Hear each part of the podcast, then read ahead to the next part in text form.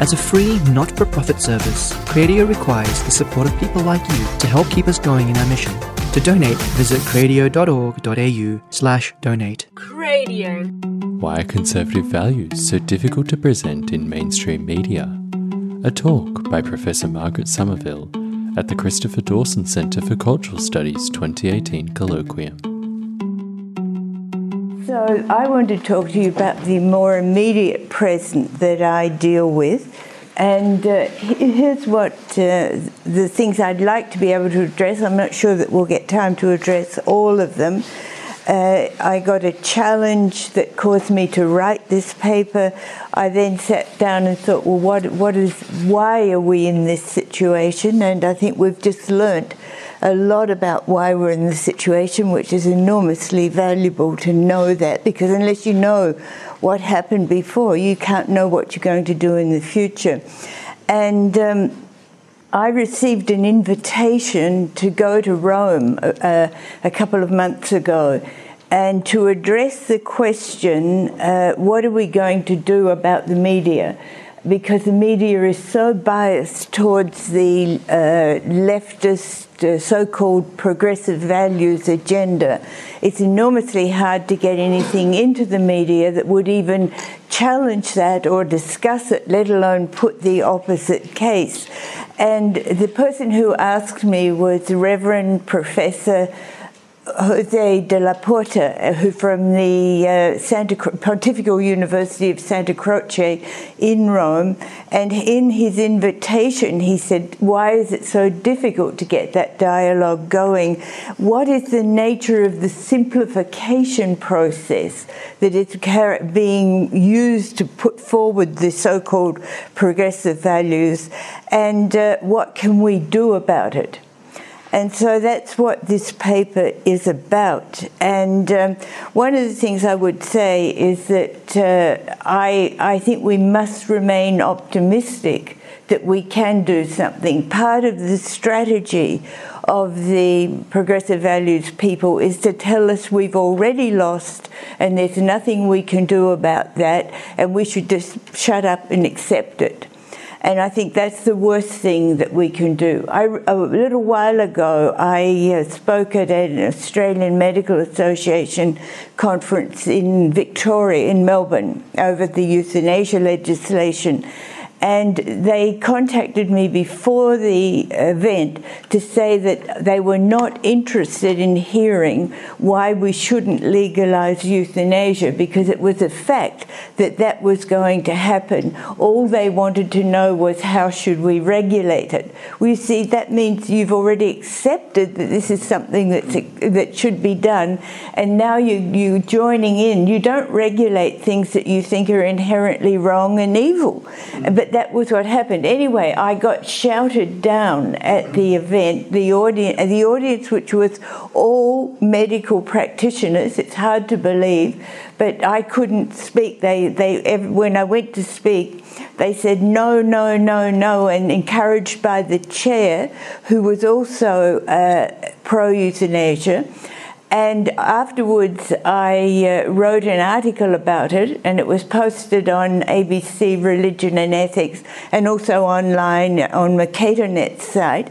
And then the next thing I knew, I had a letter from the AMA threatening legal action against me for, for criticising them. Well, no, they said it was defamation. So this is the sort of thing that you're putting up with. Now, people say to me, don't you get tired of always losing? And my answer is yes, I do. But we can't guarantee that we'll win. What we can guarantee is that we'll try. And that's what you're doing, Eric. You're a good example of leading the triers. And, I, and that's essential that we do that. So that's my first message. And I like Winston Churchill's statement success is not final, Failure is not fatal, it's the courage to continue that counts. And courage is a crucial element, I think it's a virtue in these values battles, in the culture wars that are currently taking place. But you have to be prepared for flack and criticism, and often quite nasty, from those who oppose traditional views or values. I've had lots of it, including up to needing bodyguards and kidnap proof car. Uh, that was in Canada, not here in Australia. Let's hope it doesn't repeat itself. But there's also some, you know, much more subtle ones. For example, there was a letter in the uh, Globe and Mail, the national Canadian newspaper, that said my last name should not be Somerville with two L's. It should be Somerville, V I L E. I thought that was actually quite clever. Um, Um, as well, what we've got to keep in mind is that Catholics or anybody who's Christian are the new. I don't know that the uh, my experience in Canada, and I worked a lot with the evangelicals, is that they're not nearly so in the, or the Pentecostals they're not nearly so in the closet as the Catholics are. But the you know the Catholics, they're the big new group in the closet on on university campuses because they're all frightened and they're rightly frightened frightened that uh, they're going to be punished if. Um, if they say what they really believe. And I gave you an example yesterday of a student from, of mine just last week who said, you know, the consequences would be dire for him if he said, you know, what his values really were. So I think that what our, more, certainly what I see my role as, and I think it's a lot of our roles, is to give people the words that they need to express what they believe. I've very often had people come up to me after I give a lecture, for example, about about euthanasia or about same sex marriage or about any of the controversial issues. And they say things like, I knew what I believed, but I didn't know how to say it. And now I know how to say it. And also, we've got to engender in them the courage to speak. And this is more of that invitation that went on to say, what is the nature of the simplification process that is being used to promote the uh, left values? And um, I think that's, that's key, that recognizing that there is a simplification process, a simplification force, as a key element in the battles in the media and the public square. And um, people with much more traditional values are losing these battles. And so we have to, first thing we've got to do if we're going to try and win is understand, and this is what you gave us, Eric, the strategies that are being used on the other side. The next slide, please. So let's have a look at the same sex marriage debate in Australia. The pro side slogans included say yes to love, say yes to equality. Now, none of us wants to say, no, no, no, no love. No, I won't treat you as equal. We're not going to do that. We have to say, yes, yes, we agree with you about that. The problem is that when the slogan describes generally what everybody should agree with, uh, we get into trouble when, we, when that gets used then to promote something that we can't agree with on ethical grounds. As well, in the same sex marriage debate, there was an overwhelming use of rainbow symbolism with no competing image from the no side. And that's really important because if you listen to the psychologists, you know how a Labrador dog, his nose is the most important thing. My, my Labrador once jumped out the back window of my car when I was going through Western New South Wales. This is a while ago.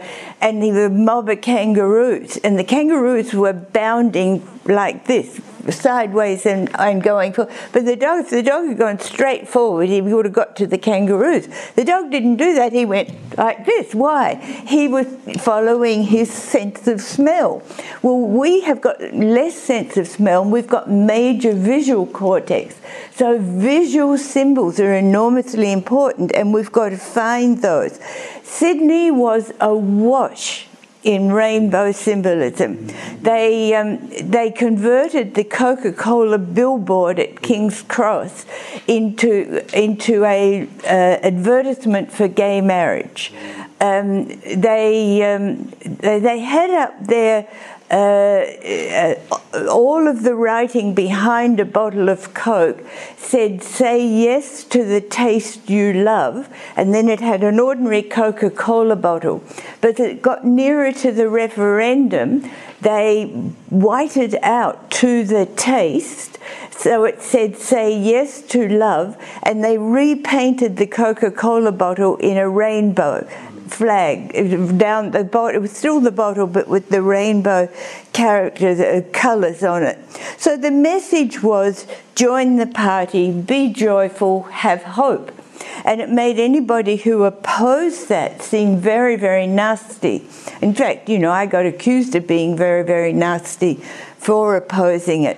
And the companion strategy, which is um, a more negative strategy, what for the anti to get rid of the anti same sex marriage people was you are discriminating, you're bigoted, you're homophobic, you're hateful. And that was very uh, common. So I think we need to understand that. Uh, you can also look at the euthanasia debate in Canada, which I was heavily involved in, and it was exactly the same strategy with different content. It said, say no to suffering, say no to cruelty, say yes to respecting the dying person's dignity, say yes to a good death, yes to kindness.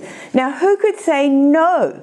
To any of those things. You couldn't. And when you said yes to that, they said, okay, that's euthanasia. You've got to say yes to euthanasia. Likewise, the companion strategy was to characterize people who were anti euthanasia as wanting people to suffer, that they wanted that because of their religion, uh, which gives me a few questions about you know how we treat suffering, and we heard about that yesterday.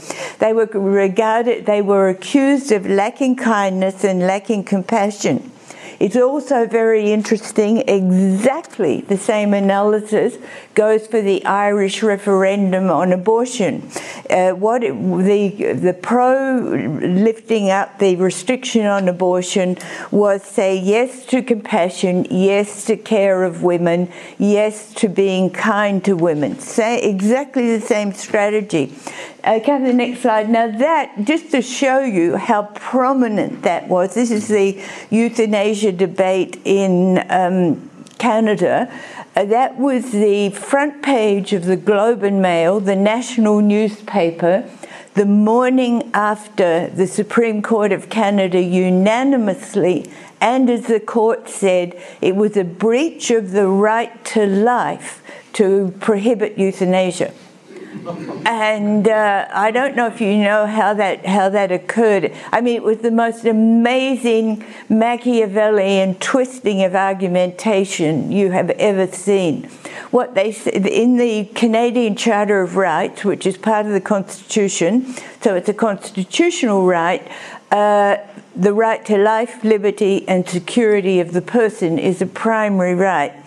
Um, the, the, Supreme Court held that all of those rights were breached by prohibiting euthanasia. We could, you could argue that was liberty and security of the person because the person got upset that they couldn't have it. But how could it be a breach of the right to life? Well, what the court held was that if you knew that you could have euthanasia later on, when you had some awful disease, you wouldn't commit suicide by yourself earlier if, uh, if euthanasia was available later on. And therefore, prohibiting euthanasia caused you to commit suicide earlier, which meant that your right to life was breached. That was the reasoning of the Supreme Court. They turned the right to life into a right to be killed, putting it bluntly.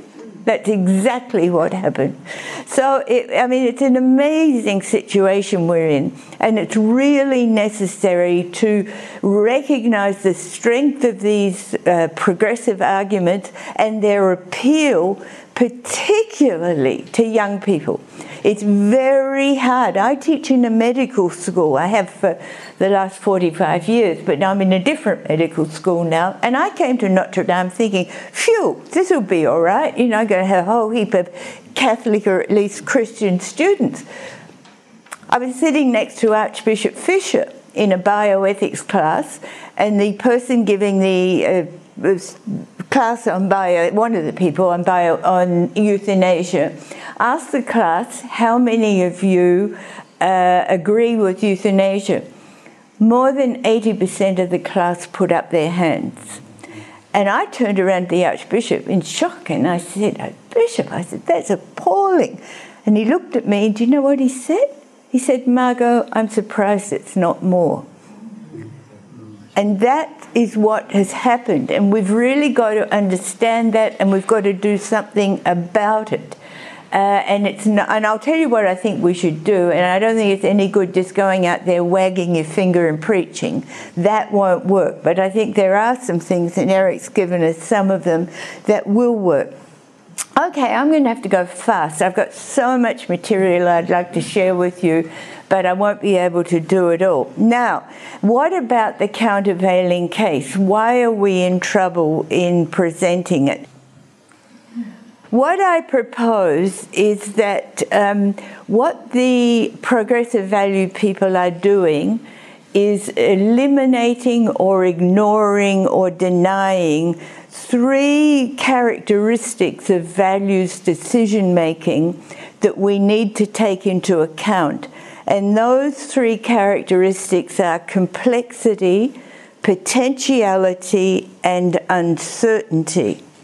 And um, what and they're not easy to make and that's part of the problem of making the for example the anti-euthanasia case. Can i have the slide 12 it used to be easy to make the case against euthanasia just simply say the fifth commandment, you shall not kill, God forbids it.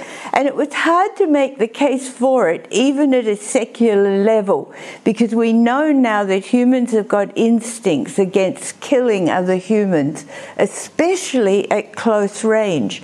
The Americans psychologically deprogrammed the soldiers going to Vietnam because they knew that they would be in close hand to hand combat and they knew they would find it difficult to kill the other person, even when their own life was at stake. And I've often wondered whether the mental illness among Vietnam veterans in the US, it's got a, they've got a notoriously high suicide rate, whether that came from that overriding of that very basic instinct. Now it's very easy to make the case for euthanasia, suffering bad, failure to relieve it's cruel, relieving it's kind, and euthanasia implements kindness. So, what it is, it's intense individualism and rights to autonomy and self determination, and you look only at the individual who wants euthanasia and you look only in the present. You don't look to the past and the wisdom that that would give us, and you don't look to the future, that is, the consequences of legalizing this.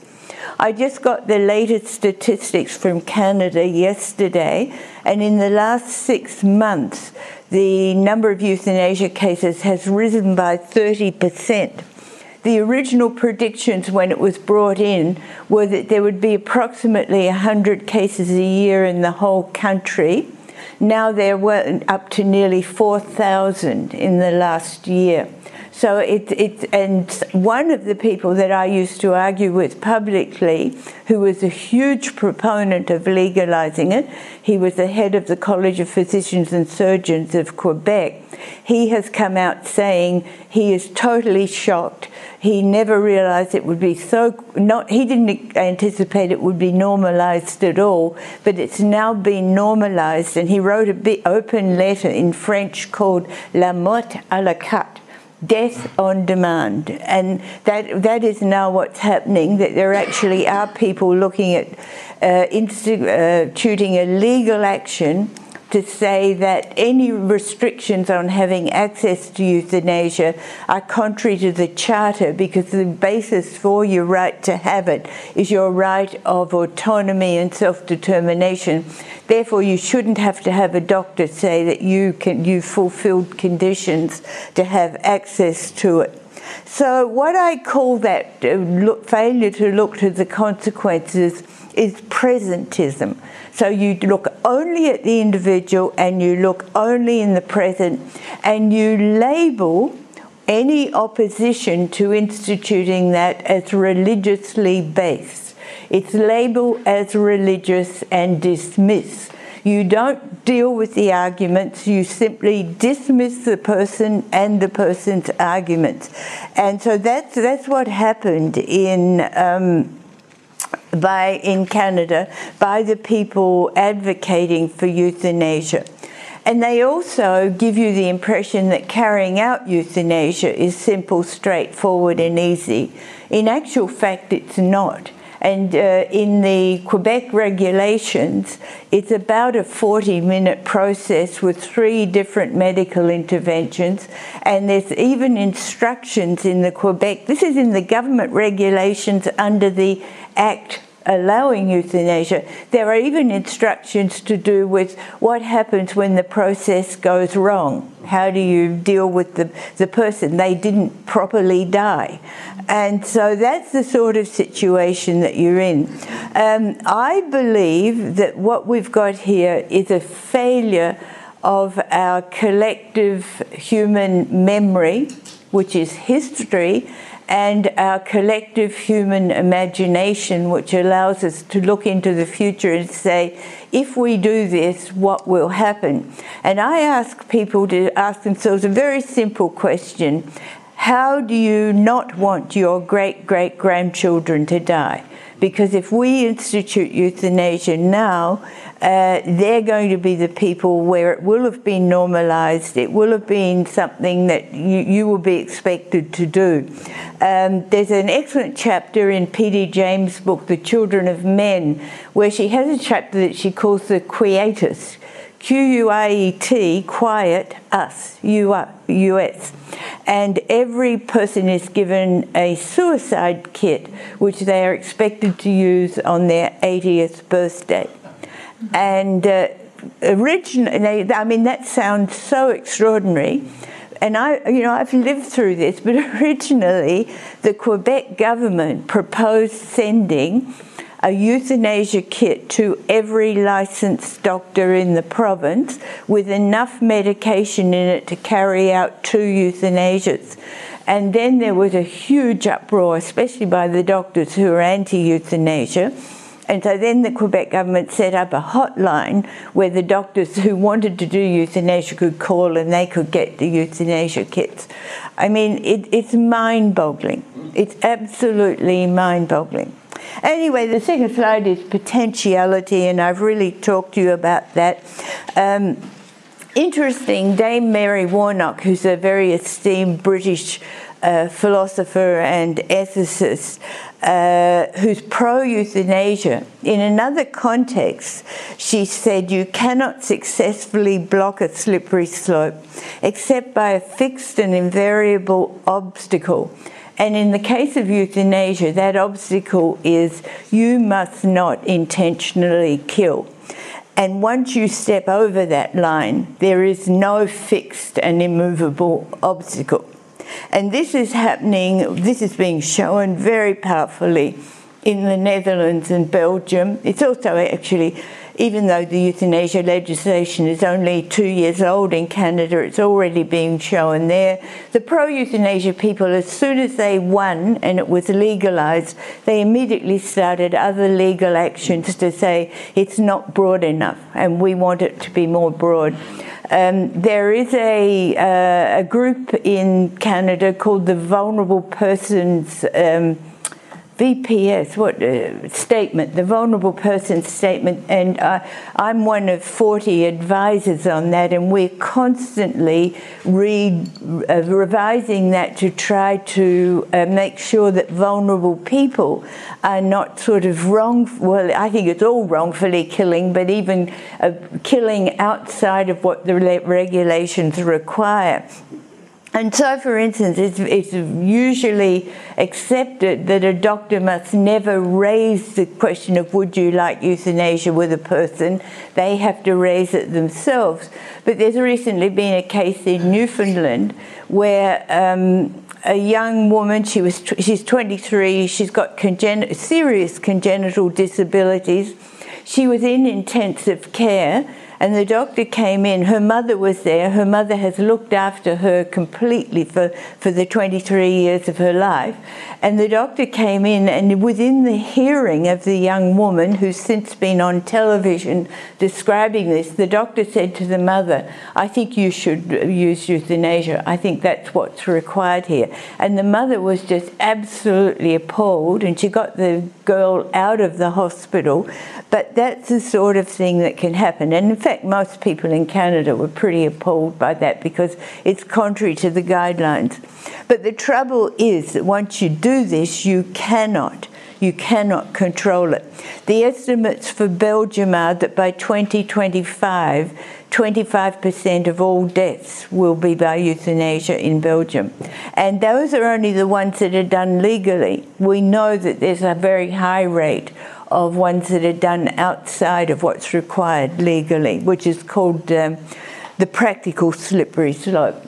So, the anti euthanasia stance does the opposite. It looks at the individuals. Of course, we've got to look at the suffering individual, but it also looks at vulnerable and fragile people, particularly the elderly. And you know, there's a new Australian Law Reform Commission report about abuse of elderly people. We've got no good figures, but the current estimates are that around that between 4 and 14 percent of um, elderly people are abused. And uh, the most common form of abuse is by a relative, usually a child of the old person. Um, and what it is, they, they've got a syndrome that they call accelerated inheritance syndrome. and uh, uh, and uh, if you match accelerated inheritance syndrome with accelerated death syndrome, which is what euthanasia is, you've got a really lethal cocktail for sure. Moreover, we, if you're anti euthanasia, you've got to look to the impact on institutions such as law and medicine, especially and the impact on society and its shared values. Respect for life has to be upheld at two levels. A lot of people don't realise that. It's got to be, be upheld with respect to every individual human life but it also has to be upheld in society in general. There has to be an ethical tone of respect for life, and you cannot have euthanasia and maintain the necessary level of respect for life. One of the difficulties in the anti euthanasia case is that it's very hard to find good visual images of the harms that will occur. People tend to disconnect from people with disabilities, they're frightened. We have what's called mirror imaging in our brain. We see somebody in pain our brain cells that register pain actually mirror their brain cells. We've got you know scientific research that shows this. So, and as well, um, people sort of they're longing for. There's a difference between wishing that somebody would die and making them dead at a certain point in time where you've got somebody who really is suffering, they want to die, uh, they say things like, I wish, I wish that God would take me. My aunt kept saying that, my 94 year old aunt. Why is he taking so long? That's what she used to say and that's uh, that's okay. And I don't believe in officious prolonging of life. And I believe everybody's got the right to have the respirator turned off, and everybody has got the right to fully adequate pain management. I would personally put in jail any healthcare professional that failed to relieve serious pain. I managed to get on the front page of a Canadian newspaper for saying that uh, they put a headline that said ethicists recommends jailing doctors. and, and uh, I, I, oh, the people, my phone wouldn't stop ringing. But anyway, so all of that we've got to take into account. And you see, you can't put a damaged society in a wheelchair and put it on a visual image. So, one of our problems are visual images, and particularly for young people. If I give a lecture to young people and I haven't got PowerPoint slides, they, they're on their iPhones. They're not, you know, they, they don't even, they don't hear a thing. We actually have sight and sound memory, and we need both. And so that's what we have to do. We've got to think, we've got to know, we've got to know all of the mechanisms and strategies and put in inverted commas, tricks that we can do. Uh, and then I think, have the next slide, please. I think as well that uh, people who want euthanasia are very uncomfortable with uncertainty. They're even more uncomfortable with any sense of mystery. And they, um, uh, so what they do, they convert the mystery of death to the problem of death and they seek a technological solution, which is a lethal injection, and they then feel that they've fixed the problem. And uh, I, think that's another thing that we've got a problem with about how do we get people more comfortable with, with mystery. Um, I was just a few months ago, I was invited to give uh, a TED talk at the big, big, big TED annual conference. Um, and the, the, um, the title of the conference was The Age of Amazement and I've written about that, which I want to introduce you to in a moment. Uh, but then I sent them off the text that I wanted to present. And even though I'd already sent them about three drafts and we were progressing, and you know, they'd booked my international airfare and everything, and uh, Bill Gates and Steven Spielberg were going to be in the audience. It was, you know, it was a big deal. Anyway, I got disinvited. Yep. They phoned me up from New York and said, Look, we're terribly sorry, Professor Somerville, but we've had a uh, meeting and we've decided we don't want you to talk. We don't think you, the audience would like it. And the reason was they said, We find you too mystical. Very interesting. They're going to talk about the age of amazement and they don't want anything mystical. I mean, Anyway, I got out of it. I didn't do it. I, well, I couldn't do it. They wouldn't have me. So uh, uh, it's so. But I think these little these these kind of warning signs of what's around, of what we're dealing with, how we can how we can sort of get in between that, and particularly for the young people, how we can give them something, you know, other than this very rational limited, terribly restrictive in a way, although they see it as liberating vision of what they and the world are. It's, it's really, really worrying. Okay, so let's go to the next slide.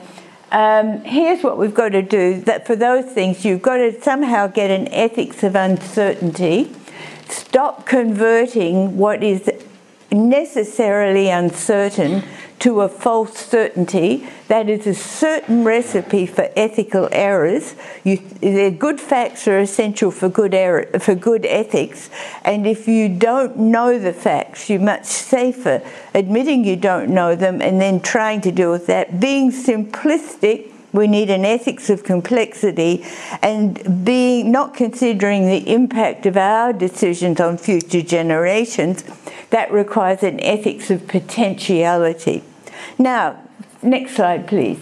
Um, so, what is the what is the societal value seen? And Eric has given us a superb explanation of what we've why we're currently in the situation we are. But the 2018. Um, societal values zeitgeist, there's no single cause, but I think a major consideration is what the Oxford English Dictionary's word of the year for 2017 was. It's youthquake.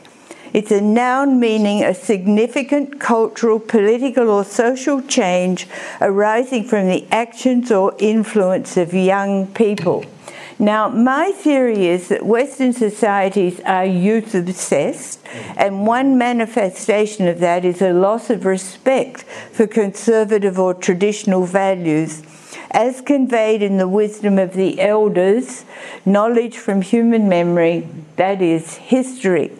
And I've sort of thought about it recently that older people are all having cosmetic surgery, it seems, uh, to look physically younger. But I'm wondering if maybe they're adopting these um, supposedly youthful values in order to seem morally younger. You know, they want to be, the word is, you don't say it's trendy or trending now. The latest term is it's on, I got corrected the other day. I said something was trendy and the Dean of Medicine looked at me and said, Margot, the word is on trend.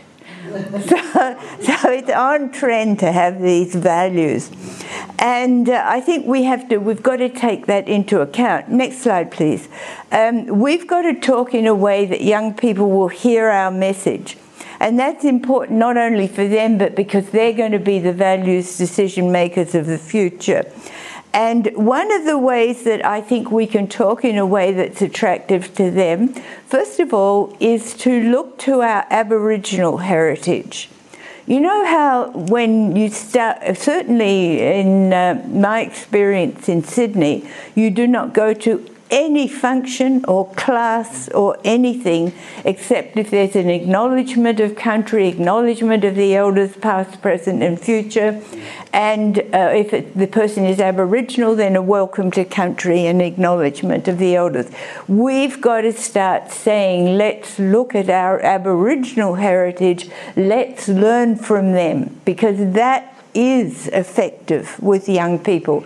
They want to learn from that. They are missing a deep background, and, and part, one of the places that they're looking for it is in connecting with that heritage. And I think we can use that to our advantage the idea that no one's got the right to impose limits on young people, that what they want, if you look at it, it's three C's. They want control and choice and change, and they have an automatic assumption that change is always for the good and never harmful.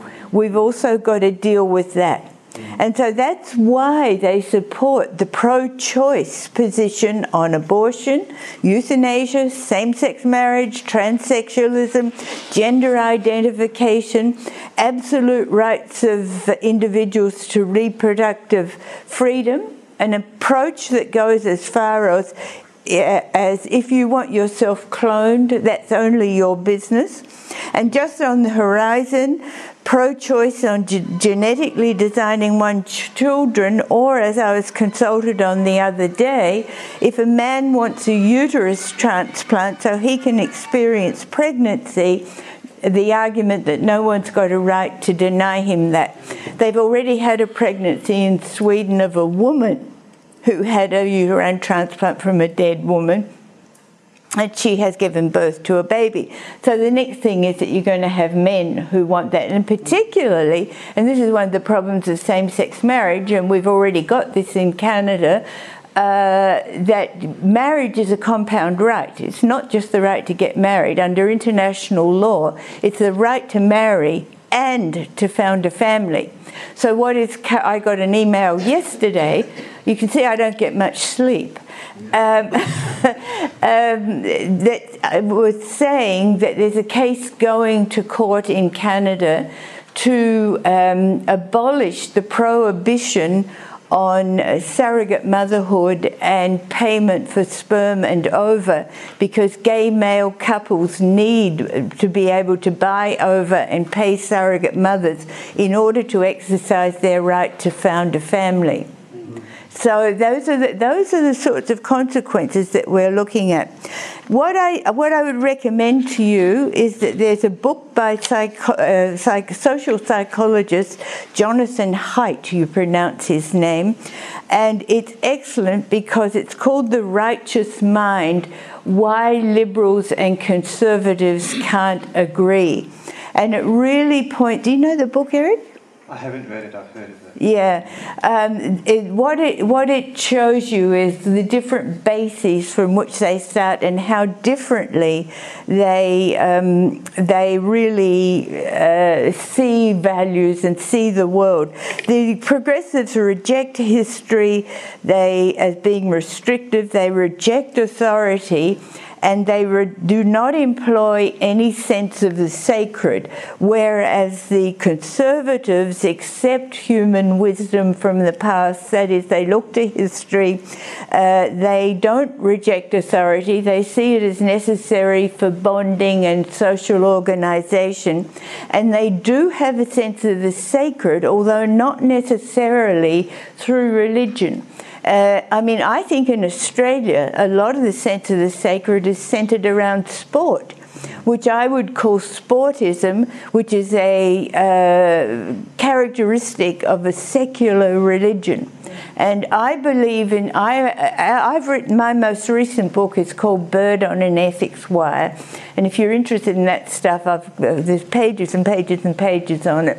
But um, I think uh, that we, what we need, and this got me into terrible trouble suggesting this too. I suggested that we need a concept of the secular sacred as well as the religious sacred and for those, in other words, that all humans need to feel something is sacred. What does sacred mean? It means it must not be laid waste or destroyed, but held in trust for future generations. And the single most important thing at the moment to hold in trust is the human genome because there is a, there's you might know that there's a report coming out from a parliamentary committee about whether we will ha- allow in Australia, and this is already being discussed in all the other countries, uh, three parent IVF embryos, where you've got two women and one man making an embryo. Now that means that you will alter the inherited genes that go from generation to generation, and that all of the descendants of that child that's born from that will also be altered in the same way. And of course, it's being put forward with a therapeutic purpose, mercy, kindness, all the things that I've talked to you about. Because this poor woman, she can't have a baby that's healthy unless we do this. Uh, but the, what it will do, it will open the door to say that you can design your own children. That's what becomes, the, and this is the first instance. And we know that the first instance is always put forward under some banner that it's very difficult to say no to. You are being cruel, you're being uh, you know, you're denying a person medical care that they need, etc. So I to tell, try to tell young people what, what is a sense of the sacred? I believe we can use the environmental movement because they have caught on that we can irreversibly destroy our physical environment. Mm-hmm. And what I put with that is I try to argue to them that we've also got a metaphysical environment that consists of all our most important values and that they have to be held in trust also, just as our physical environment uh, it must be for future generations. Now, when I put forward this concept of the secular sacred, really to try to get everybody, whether they're religious or not, to know that it's important that you can have that sense, and I hope that through that they might find something beyond the physical. I was absolutely, the religious, some of the religious people at least, were absolutely furious with me and said I was denigrating the sacred. And the secular people were totally furious with me because they said I was trying to impose religion on them. So one, we discussed this in class, and, and one of my students said to me very sort of thoughtfully, he said, You know, Professor Somerville, he said, when you've got everybody mad at you, he said, maybe you're on to something important. And I thought that was really great. Okay, so let's have a look and how do we how do we persuade young people to buy into that metaphysical idea? I'm very inclined to go over time. So David, you where is David? You can stop me when you want to. Okay, I'm used to that. Okay, okay. Words matter. We've heard about this, and what you, we've got to be word warriors, and we've got to give them better words that uh, they can use. Um, I was giving a speech to actually to the Australian Medical Association in Canberra, their national meeting, probably about five or no more than that, 10 years ago. And uh, I got really worked up about trying to stop them from approving of euthanasia. So I banged on the desk and I said, We can't have doctors killing people. And with that, Roger Hunt, who's a rare palliative care physician who agrees with euthanasia, I have permission to use his name, jumped up in the audience and said, Margot, will you stop using that word killing? And I said, Well, what should I say? And he said, VAE. And I said, VAE, what's that? And he said, voluntary active euthanasia. So we didn't even use the words, we just used VAE. And since then, you know, of course, it's all been modified and got even softer and softer and softer. But anyway, so I went on. Um, uh, with the, the speech, and I made a suggestion which I still believe we should, if we have euthanasia, we should do, and that is keep it out of medicine. At least we won't make people terrified to go into hospitals. We won't make doctors put the doctors in this terrible position. And a new profession called thanatologist. And then you've got then you've got the uh, you know the question. Well, who should you train to be thanatologists? Well, what do you want? You want people who can understand the law and apply it strictly. Surely everybody should want that. And who are those people? Well, they're lawyers. So we should have a group of lawyers who will do the lethal injections. Actually, in Canada, I suggested the first group should be the nine members of the Supreme Court of Canada, seeing that you, because you shouldn't approve something you're not willing to do yourself. Anyway, with that, Roger jumped up in the audience and screamed out across the audience, Margot, are you crazy? You'd have lawyers killing people.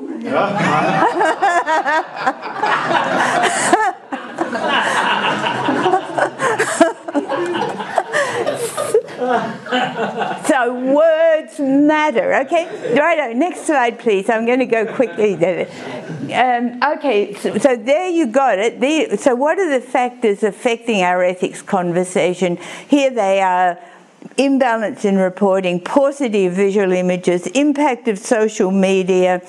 Uh, what we know is that the young people only go to sites that they agree with. They don't want to read alternative arguments. Failure to consider the wider issues and the common good, concealing language. There's now even avoidance of the word death. You're not allowed to say death. They passed or they wafted or they did something, you know. Normalizing language, medicalizing euthanasia, labeling opponents as religious, biased presentations.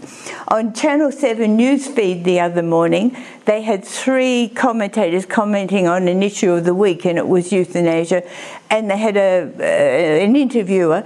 The four of them were all pro euthanasia, and the ABC is appalling. I mean, absolutely appalling.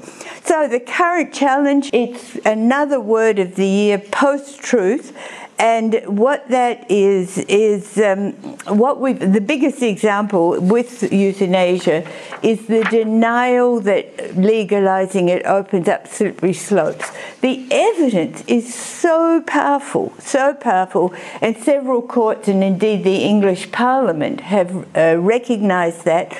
But you still, the, for example, the Supreme Court of Canada dismissed, would not let us introduce uh, the actual factual evidence that shows what happened when you do this.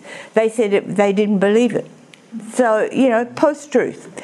And um, so we've got to have informed discussion in the public square, uh, and there's a whole lot of stuff there that you could go into, which is very interesting. I mean, uh, I'm I'm interested because you brought up uh, gender dysphoria and the safe schools issue, whether gender dysphoria is actually an example of post truth, in that kids are told that, you know, there's no such thing as male and female. It's a matter of choosing what you want to be. And I saw a registration brochure for a conference the other day, and it had a question male, female, non binary. so, so you know, it, it, this is what kids are being told. I think gender dysphoria is a reality. The kids are suffering from that. But uh, whether the idea is that you can just choose what you want to be, I don't agree with that. So, what can we do?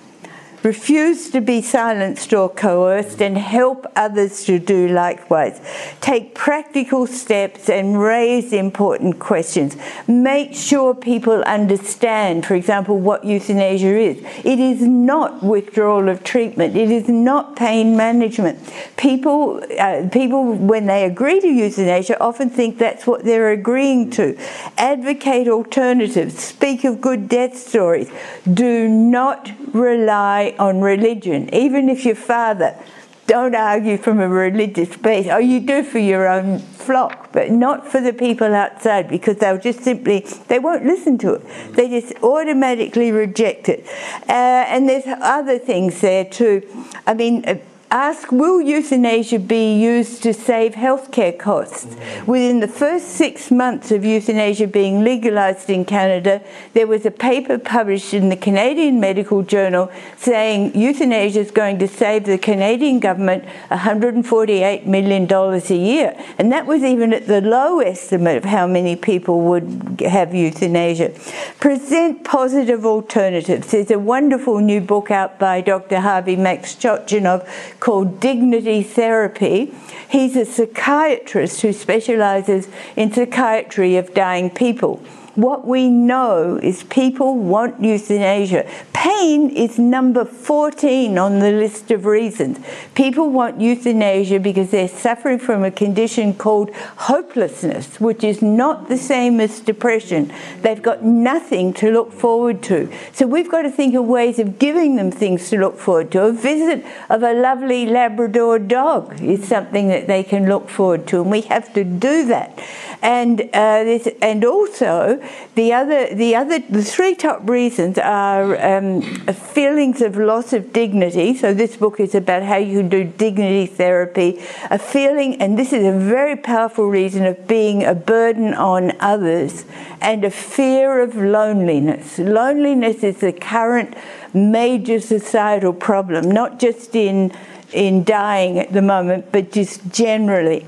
And in the dying context, it's what Jay Katz, who late Jay Katz from Yale University, called intense pre-mortem loneliness. So, next slide. Hope is the oxygen of the human spirit. That's my favourite saying that I've ever written. And we, that's what we've got to do. We've got to try and keep hope. And then, just very quickly, this is really what I want to get onto. This is what I got into trouble with Ted about um, engender amazement, wonder, and awe.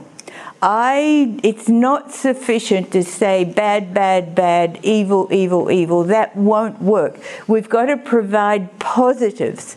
And I think if we can, I think what young people have lost, they've lost uh, the ability to experience enchantment, they've lost the ability to experience transcendence.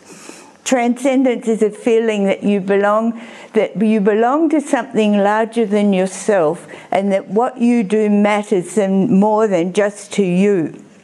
And so, what I proposed was the wonder equation. No wonder Ted freaked out about this. Um, and that is amazement, wonder, and awe, which I think people used to find through religion. I think they now, especially young people, probably find it in the natural world, minus cynicism. Cynicism is the secular mortal sin. And I believe that can generate hope and ethics. And I believe that what we've got to do is do a whole lot of work to find out how we can uh, give that to younger people. To summarize, we need a re enchantment of the world and experience most people in the past found through religion. We need opportunities to experience transcendence, which were also often found through religion. And we need hope, which too was frequently found through religion. So, our role is to ponder how we can deliver messages of re enchantment, transcendence, and hope to an a religious world. Next slide. Noli timere, the most um, timere. Timere. Yeah, there's a Latin scholar. So, um, so the most frequent command in the Bible is don't be afraid. Don't be afraid. And in conclusion, it's wisely said we can't judge the ethical tone of a society by how it treats its strongest, most privileged, most powerful members, but by how it treats its weakest, most vulnerable, and most in need. As participants in the public square, we're very important people to ensure that the ethical tone of our postmodern Western democracies um, is maintained at a high level. We have to bring to bear our individual and collective human memories and imaginations, and at every opportunity speak privately and publicly of what they tell us. Everyone, without exception, is needed to fight the good fight. This is not something that any of us can just leave to others. Noli timere. Thank you. That was Professor Margaret Somerville with Why Are Conservative Values So Difficult to Present in Mainstream Media? This presentation was part of the Christopher Dawson Centre for Cultural Studies 2018 colloquium on the theme A World Without Christianity, which was hosted in Hobart, Australia. For more talks, interviews, and shows, visit cradio.org.au.